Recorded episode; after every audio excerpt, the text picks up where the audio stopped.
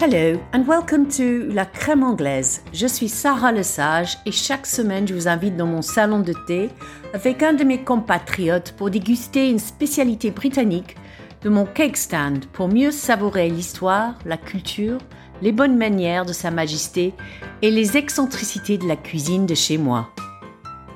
Alors toi, tu mets quoi en premier La confiture ou la crème? Ah bah chez nous, c'est, c'est aussi un sujet de dispute en fait, même si on, on est dans le Somerset, dans le comté neutre, on pourrait dire. euh, ma mère, par exemple, elle met toujours euh, la crème avant la confiture. Mais moi, je suis très, très gourmande et je pense qu'il faut mettre la crème après, parce qu'après, quand, on- quand tu mords dans ton scone, tu prends toute la, la, la richesse de la crème, euh, c'est la première chose que tu ressens dans ta, dans ta bouche. Et en fait, moi, je triche, euh, je rends ça encore plus riche. Euh, je mets d'abord du beurre, après de la confiture et la crème en plus. Voilà. C'est vrai, tu es une vraie gourmande. Le marmite, je l'aime sur mon croissant. Et puis, je l'ajoute euh, dans la cuisine, dans les sauces ou les soupes. Et tu peux aussi le boire avec l'eau bouillante, faire une boisson chaude. J'ai un mug aussi, euh, Keep Calm and Eat Marmite. Euh, J'ai aussi des, boucles d'oreilles en forme de petit pot de marmite.